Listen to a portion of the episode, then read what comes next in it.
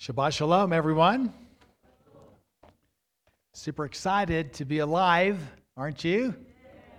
To live in the place that we live at the time that we live. I was with my wife uh, walking last night. We were walking our dog last night, just enjoying the Shabbat. And, and uh, I was just talking about the blessings of, I don't know, indoor plumbing, AC, heat, running water, you know, things we take for granted. But I told her, I'm so glad that we live at this time in this place to be a witness for the Lord and all that's taking place. We live in a world that's beautiful in many ways and yet dangerous and volatile, increasingly wicked and hostile. In fact, in places outside of our borders, uh, Christian, Christians are persecuted in, in pretty, pretty um, shocking ways and in some places martyred on a regular basis. I cannot imagine what that is like. Let's not forget the persecuted church in our prayers daily for those that are really struggling. And I know the heat's been turned up here. We're certainly experiencing oppression as believers and a little bit of persecution. Not much compared to uh, third world countries and other, uh, actually other countries around us. So uh, keep that in mind. Uh, why do we keep the holy days? We observe the holy days because they inform us and they ready us for coming events. You know, how many people are preppers? You've heard of the prepper kind of movement, right? Ever since Y2K. Actually, before then, but kind of had a spike at Y2K.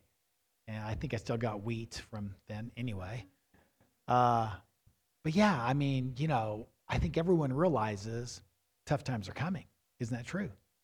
Do you know that the holy days are designed to prep us for major events that are coming?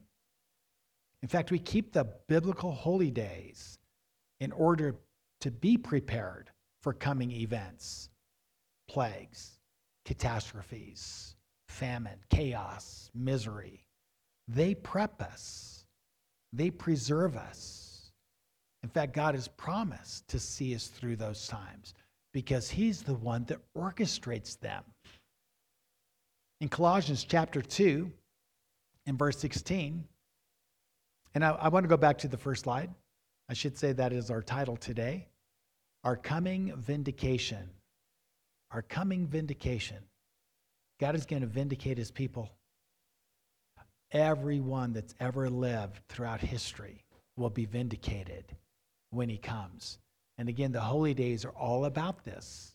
So in Colossians chapter 2 and verse 6, 16, it says, therefore, therefore, let no one pass judgment on you in the question of food and drink, or with regard to a festival, a new moon, or a Sabbath. Don't let anyone pass judgment on you.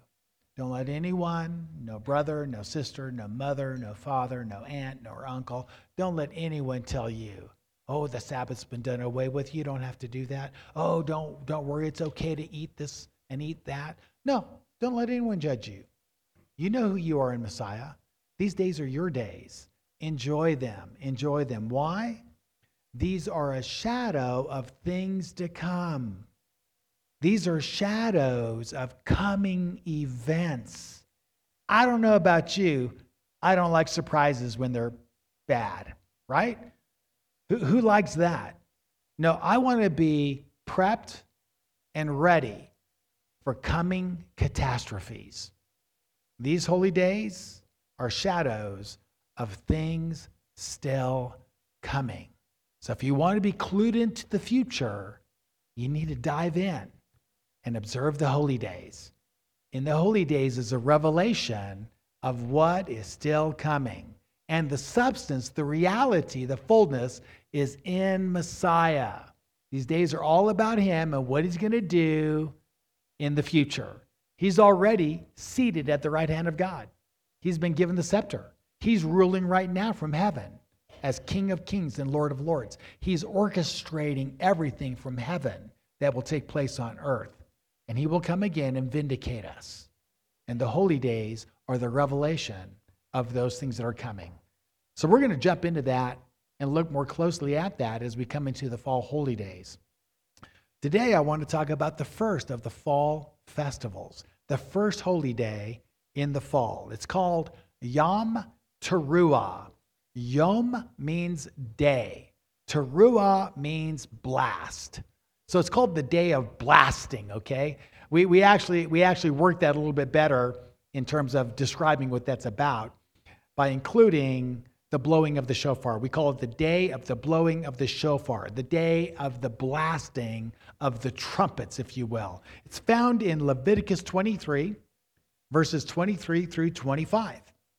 It says, Then the Lord spoke to Moses, saying, Speak to the people of Israel. And again, that includes every believer in Messiah, because if you believe in the Jewish Messiah, you're grafted into the Jewish people, the Jewish olive tree of Israel, part of the commonwealth, or actually a citizen of Israel. These are our days. Speak to the people of Israel, saying, In the seventh month, on the first day of the month, you shall ob- observe a day of solemn rest. It's a rest day for us. You know who gets the rest? The rich, the wealthy. They get a rest. You know, when you're impoverished, you work like a dog every day. The world demands 24 7. God says, Not so for my people. My people are my children. I'm a king and they're royals. So God has given to us days of rest and rejoicing and feasting. That's who we are. That's what we do these days. Ain't nobody going to take the days from me. Can't take the days from me. You can't take the Torah scroll away and burn it because it's deep in my heart.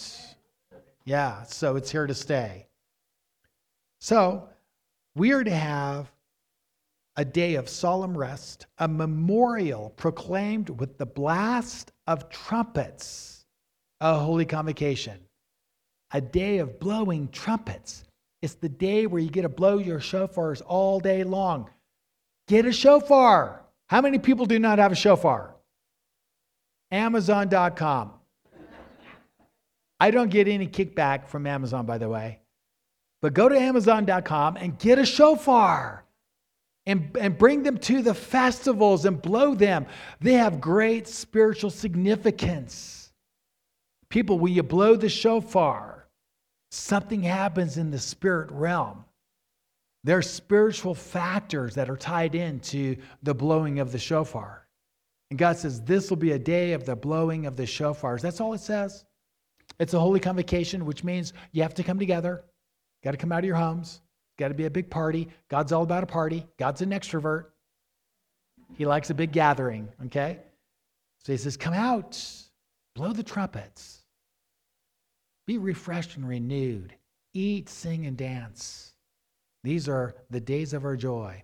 Goes on to say, You shall not do any ordinary work, you shall present a food offering to the Lord. It's God's invitation to come and drink and eat. He says, Come on, bring some food, let's eat. Yeah. God's all about fellowship and relationship. He wants relationship with us. Here's the big question What does the blowing of the shofar mean? What, what is it meant to convey? Right? What is that all about?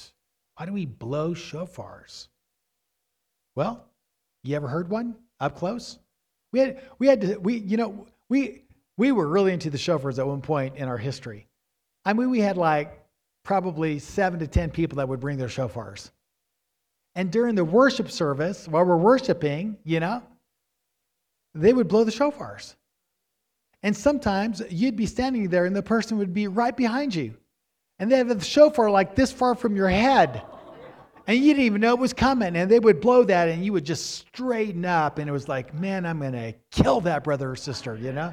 I mean, it is just like a shrill. It just make you just about flip out. That's the design of it.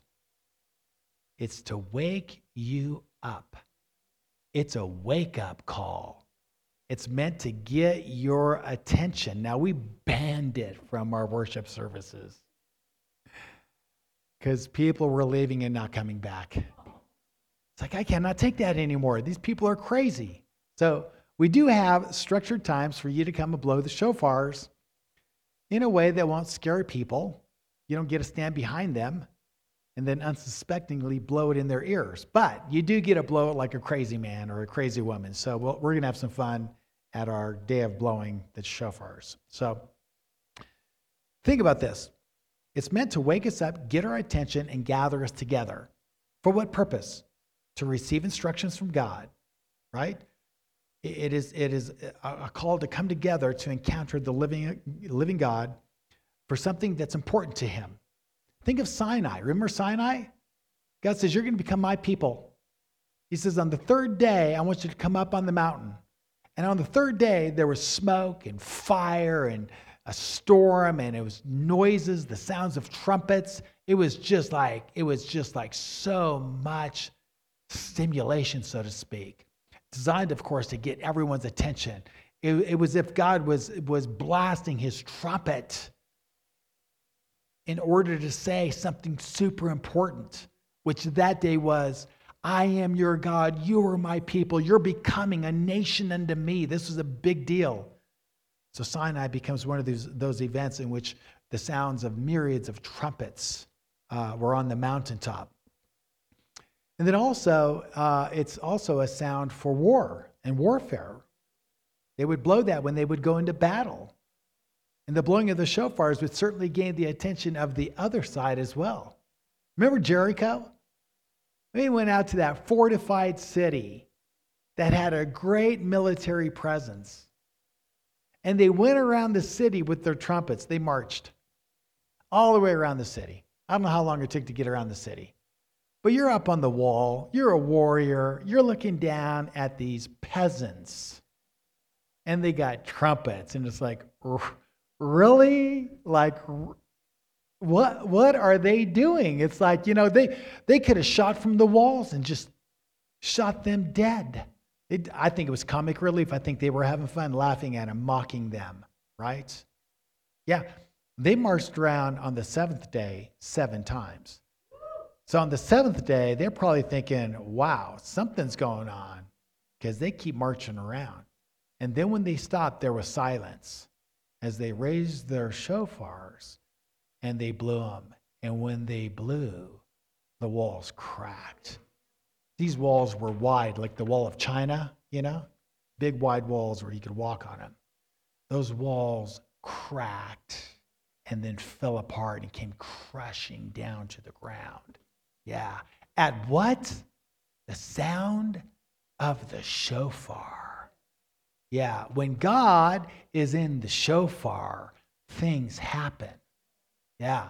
Those are holy spiritual instruments. Get one. Get one. Employ that in your devotional times. After everyone's already awake, don't scare the kids. My dog, man, he is like, out of there. When I start blowing the shofar, he's like gone, right? He knows better. All right. So, anyway, uh, these are wake up calls designed to get our attention. They're also blown at the coronation of a king in Israel. So, when they uh, would appoint a new king in Israel, they would bring out uh, the trumpeters, and then the people would bring out their shofars, and it was such a raging, raging sound that would rise up to heaven at the coronation of the king it became one of the uh, most important symbols in the coronation itself. And then also, they would blow the shofars when a king came to visit a city, a vassal nation, or one of his cities in his empire. And so he would come with his men, and they would come out, they'd blow the trumpets, and they would come out to them. And they would turn, and the entourage would follow the king into the city. And they would stay in the city and blow the trumpets as the king would come in and they would give him praise and glory and honor. It was a great occasion in which the shofars were used once again. Now we get into the book of Revelation, and you'll notice there are seven trumpets that are blown, and each of the trumpets release a judgment of God on the world. Pretty devastating, shocking judgments are initiated with the blowing of a trumpet by an angel. And then finally, the seventh trumpet. That's blown just prior to the return of Jesus himself. And we'll talk more about that in the week, week to come, in our next week. But keep in mind that the physical return of King Jesus to judge the living and the dead and to usher in the new creation will be preceded with the blowing of the trumpet. In fact, it's the trumpet of God Himself. God Himself, He has a trumpet.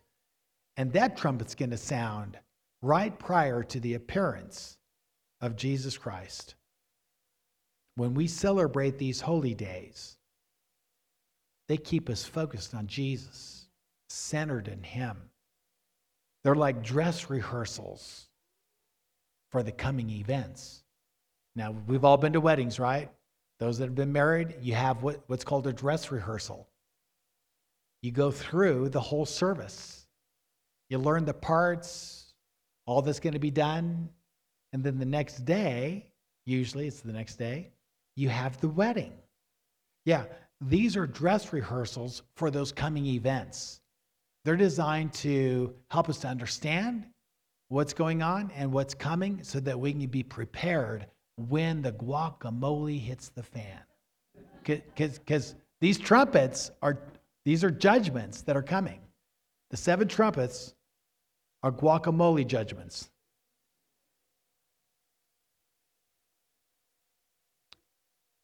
Today, I want to focus on the return of King Jesus. I want to say passionately there is no secret coming of Jesus. There's no, this idea that he's going to come, you know, secretly for his own just isn't true. Turn with me to Matthew 24, verse 27. It says, For just as the lightning comes from the east and flashes even to the west, so will the coming of the Son of Man be. Jesus is making it very clear. They're going to come and say to you, He's over here or he's over there. They're going to come and say he's come secretly. Don't listen to him. When the Son of Man comes, it's going to be self evident to everyone. You ever been close to a lightning strike? When, when, when I was a little kid, a bolt of lightning struck so close, I could have swore it was just right across the street. It's probably further. But the flash was so great, and when the boom co- corresponded simultaneously with it, that's how, that's how close the lightning strike was. It knocked me on my back. I thought, it got, I thought it got struck by lightning. I thought it hit me. It didn't. It was just so close that, that the shock of that blast laid me out as a little kid, man. I was laying on my back thinking, what happened? I thought I, I thought I was dead. I'm looking for smoke, you know. I'm like Harrison's age thinking, what was that, you know? Yeah. When Jesus comes again, it's going to be that evident to everyone around the planet. Everyone will know that Jesus has returned. The king has returned. Self evident to everyone. Verse 29 But immediately after the, the, tribulation of those days, we'll talk about that as well, because tribulation precedes his coming. We will be persecuted before he comes. We will suffer. And until that suffering reaches its fullness, he's not coming. We'll talk about that in the future. But immediately after the, after the tribulation of those days, the sun will be darkened, the moon will not give its light, and the stars will fall from the sky, and the powers of the heavens will be shaken. Verse 30. And then the sign of the Son of Man will appear in the sky. And then all the tribes of the earth will mourn. All the tribes of the earth will mourn. And they will see the Son of Man coming on the clouds of the sky with power and great glory. We have all this imagery in the Old Testament. God's a cloud rider, He rides the clouds and He brings judgment. He intervenes in the, the affairs of men. And these are all precursors to the great final return of the King, King Jesus, where He comes riding on a cloud to the earth. He's coming home. He has a physical body from this earth. This earth is going to be transformed going to be a recreated earth. Heaven is great, but it's not the end of the world. The world is remade and goes on. Heaven and earth merge and come together.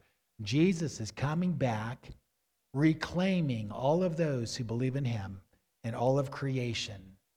He died and he's reclaiming it.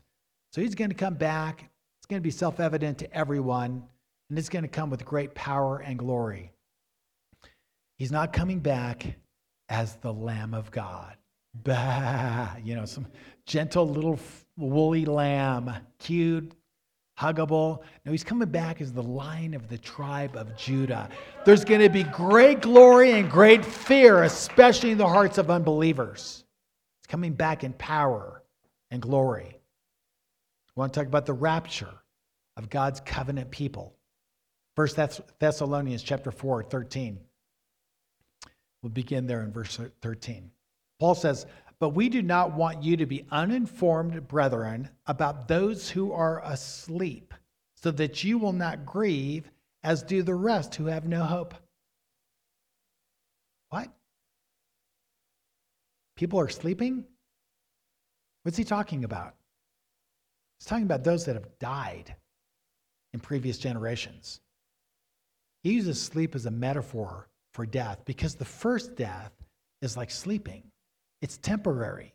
Everyone's going to rise again, some to a judgment of damnation, and some to rewards and eternal life.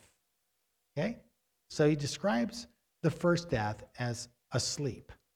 And he says, I don't want you to be uninformed, brethren, about those who have died before you, so that you don't grieve as the rest who do not have hope.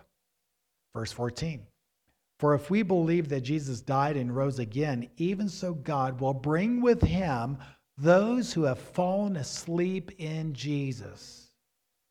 When Jesus gets off his throne and jumps on a cloud to come to earth, he's going to bring from Abraham's bosom, he's going to bring from heaven those departed spirits of the saints who have died before us, and they're coming with him because he's coming somewhere. Where's he coming? To the earth. Where are their bodies? Where are the bodies of the departed spirits? In the earth. And they're going to be resurrected, and their spirits are going to go into their bodies, and they're going to be immortalized. They get a big, glamorized, eternal makeover. Get my hair back. But he's coming again. He's going to bring those that have died. He's going to come back on the clouds of heaven. Verse 31 And he will send forth his angels with a great trumpet. With a great trumpet. This is the trumpet of God, by the way. The great trumpet is the trumpet of God. Like the tabernacle is his dwelling place, and then you have the little tabernacles. You have a great trumpet in the midst of all the little trumpets. So he's co- coming back.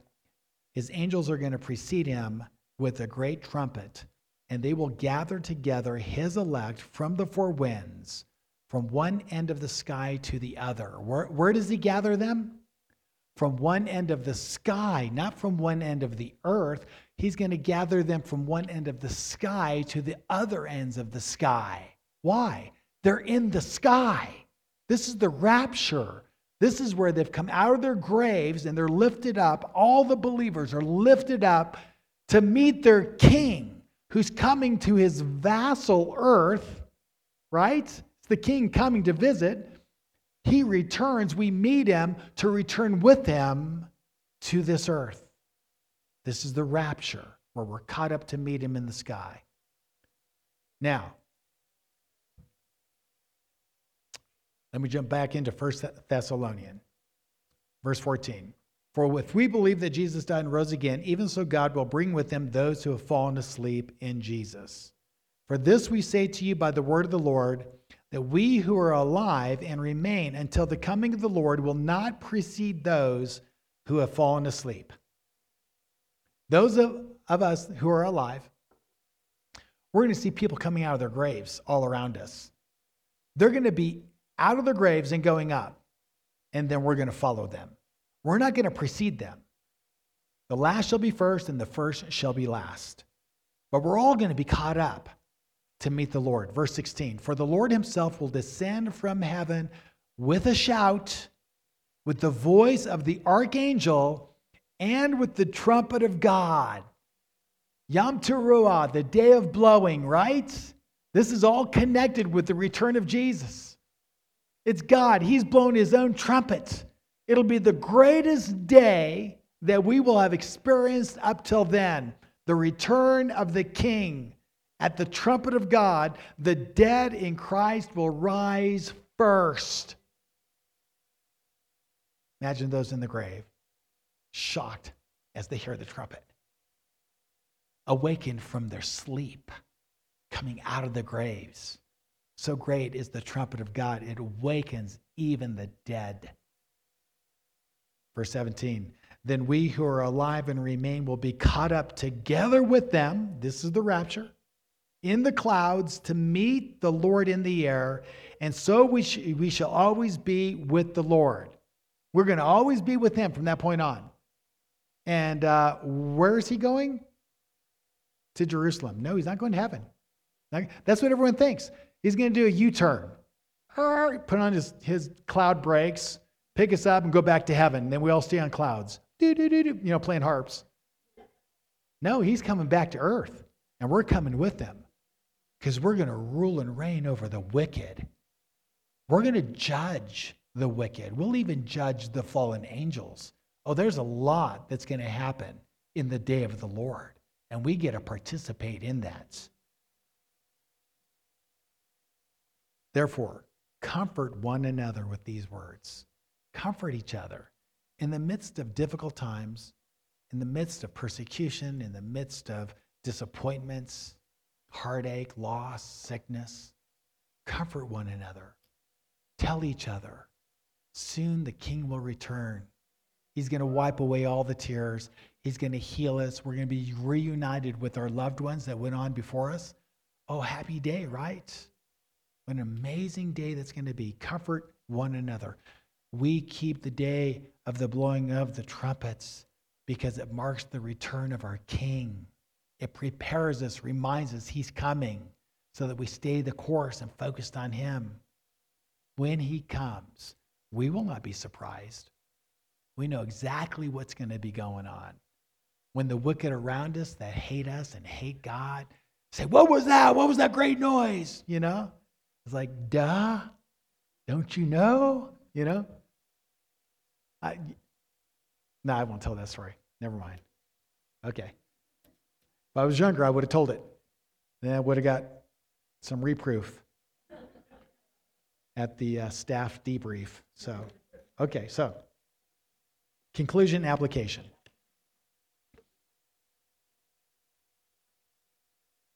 Whenever you hear the shofars, may it remind you to prep for the return of our King.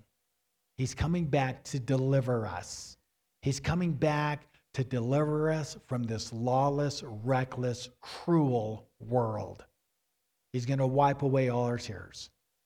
He's going to pay back all of those who oppressed and persecuted us through their censorship, through their cancer culture. Think about this the cancel culture movement. What do you think that's all about?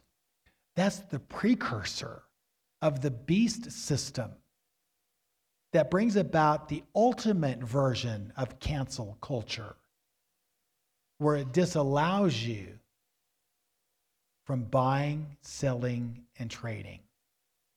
That's a true counsel of who you are. No longer able to buy, sell, and trade because you're a believer in Jesus and you keep the commandments of God. He's going to come back. He's going to vindicate us and he's going to pay back those who oppressed us. It's going to be really like the first Passover, but much greater than that, far more intense. First or Second Thessalonians. I'll close with these verses. Second Thessalonians chapter 1, 3 through 12.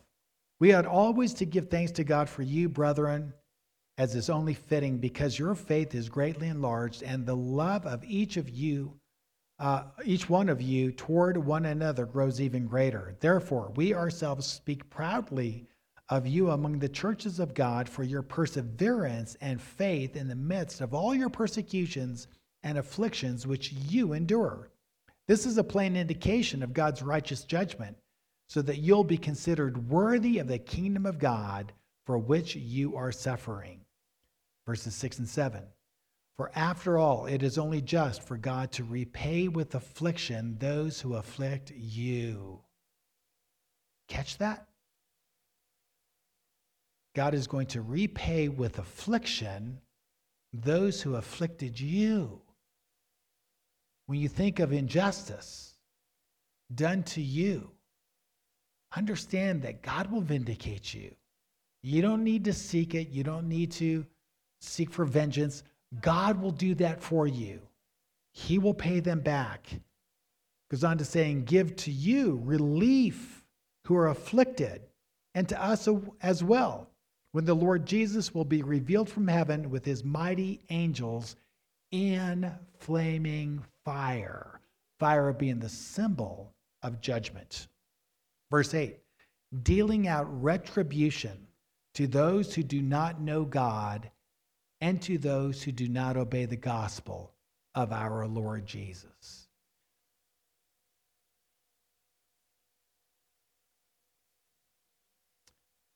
There's a part of God that is very, very violent, truly violent.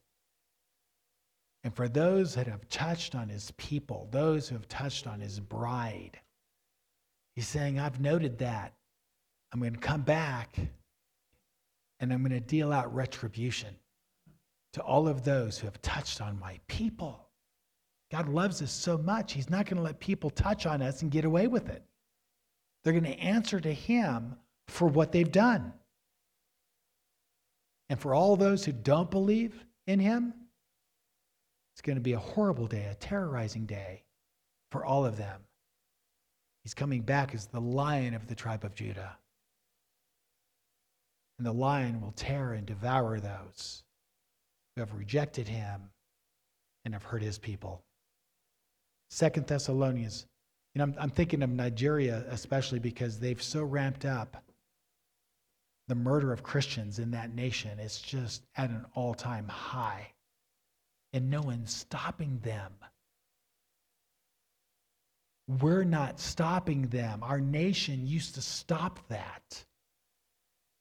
And I'm thinking to myself, yeah, you're, you're, you're killing God's people, and you think you're going to get away with it.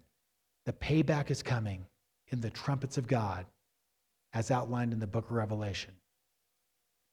Verse 9 These will pay the penalty of eternal destruction away from the presence of the Lord and from the glory of his power when he comes to be glorified in his saints on that day and to be marveled at, uh, at, at, among all who have believed.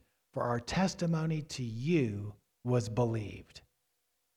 I got to tell, I told the story before, I'm going to tell it really quick. When I was in high school, uh, my oldest brother was, was um, probably three or four years out of school, and I was a senior. Um, but I was at a party and there was like these three guys that always hung around together and they were the bad boys. They were like just, they would just pummel people. They just like hung around. They were like, they were like, oh my gosh, terrorizers. And, uh, and so I'm sitting out in the front yard of this party. It's late at night, you know, pe- people have been drinking and stuff. And all of a sudden, the three guys are there. They're just like standing there, like around me. And I'm thinking, I'm thinking, oh no, I'm the next guy. I'll be like toothless tomorrow morning. You know, I'm going to be all beat up and my eyes will be closed. And, you know, I'm thinking, I'm, I'm the next on the list, I guess. I was so scared. I was so scared. And out of nowhere, my brother shows up with a few of his guys, and they were like the older, wiser, more experienced bad guys. And so these three guys were scared for the first time. You know, they, they, they all of a sudden were like, you know. So the one guy says, uh, Hey, Mick. My brother's name was Michael. They called him uh, Mick, uh, nickname. Hey, Mick, what are you doing? My brother's just staring at me, you know. And uh, he says, What's wrong with you? And my brother says, Well, I don't like you. He goes, Why don't you like me? I've never done anything to you. He says, I don't like you because you don't like my brother. Leave him alone. Don't touch him. That's all he said. And then he walked away with his friends. And I'm standing there with the three guys all staring at me. I was still just as scared. I was still just as scared. They stared at me for what seemed like an eternity, and then they all three just walked off. I thought, yes, yes, I'm going to go change my drawers. Man. When Jesus shows up, he will stand with each of us and all of us. We will not fear our enemies, this beast system, the world powers, the demonic agencies. All of them will be shaking in their boots. And Jesus will have his arms around us. Jesus will be our defender, our rescuer. He is our great deliverer. The greater Passover is coming to us. And Yom Teruah, the blowing of the shofar, marks the day of his return. Really good chance, although it's not conclusive, real good chance he might show up on the day of the blowing of the shofars one of these years. You know, doesn't have to, but just might. But that day does reveal his second coming to our world to judge the living and the dead. I'm out of time. So, Shabbat Shalom.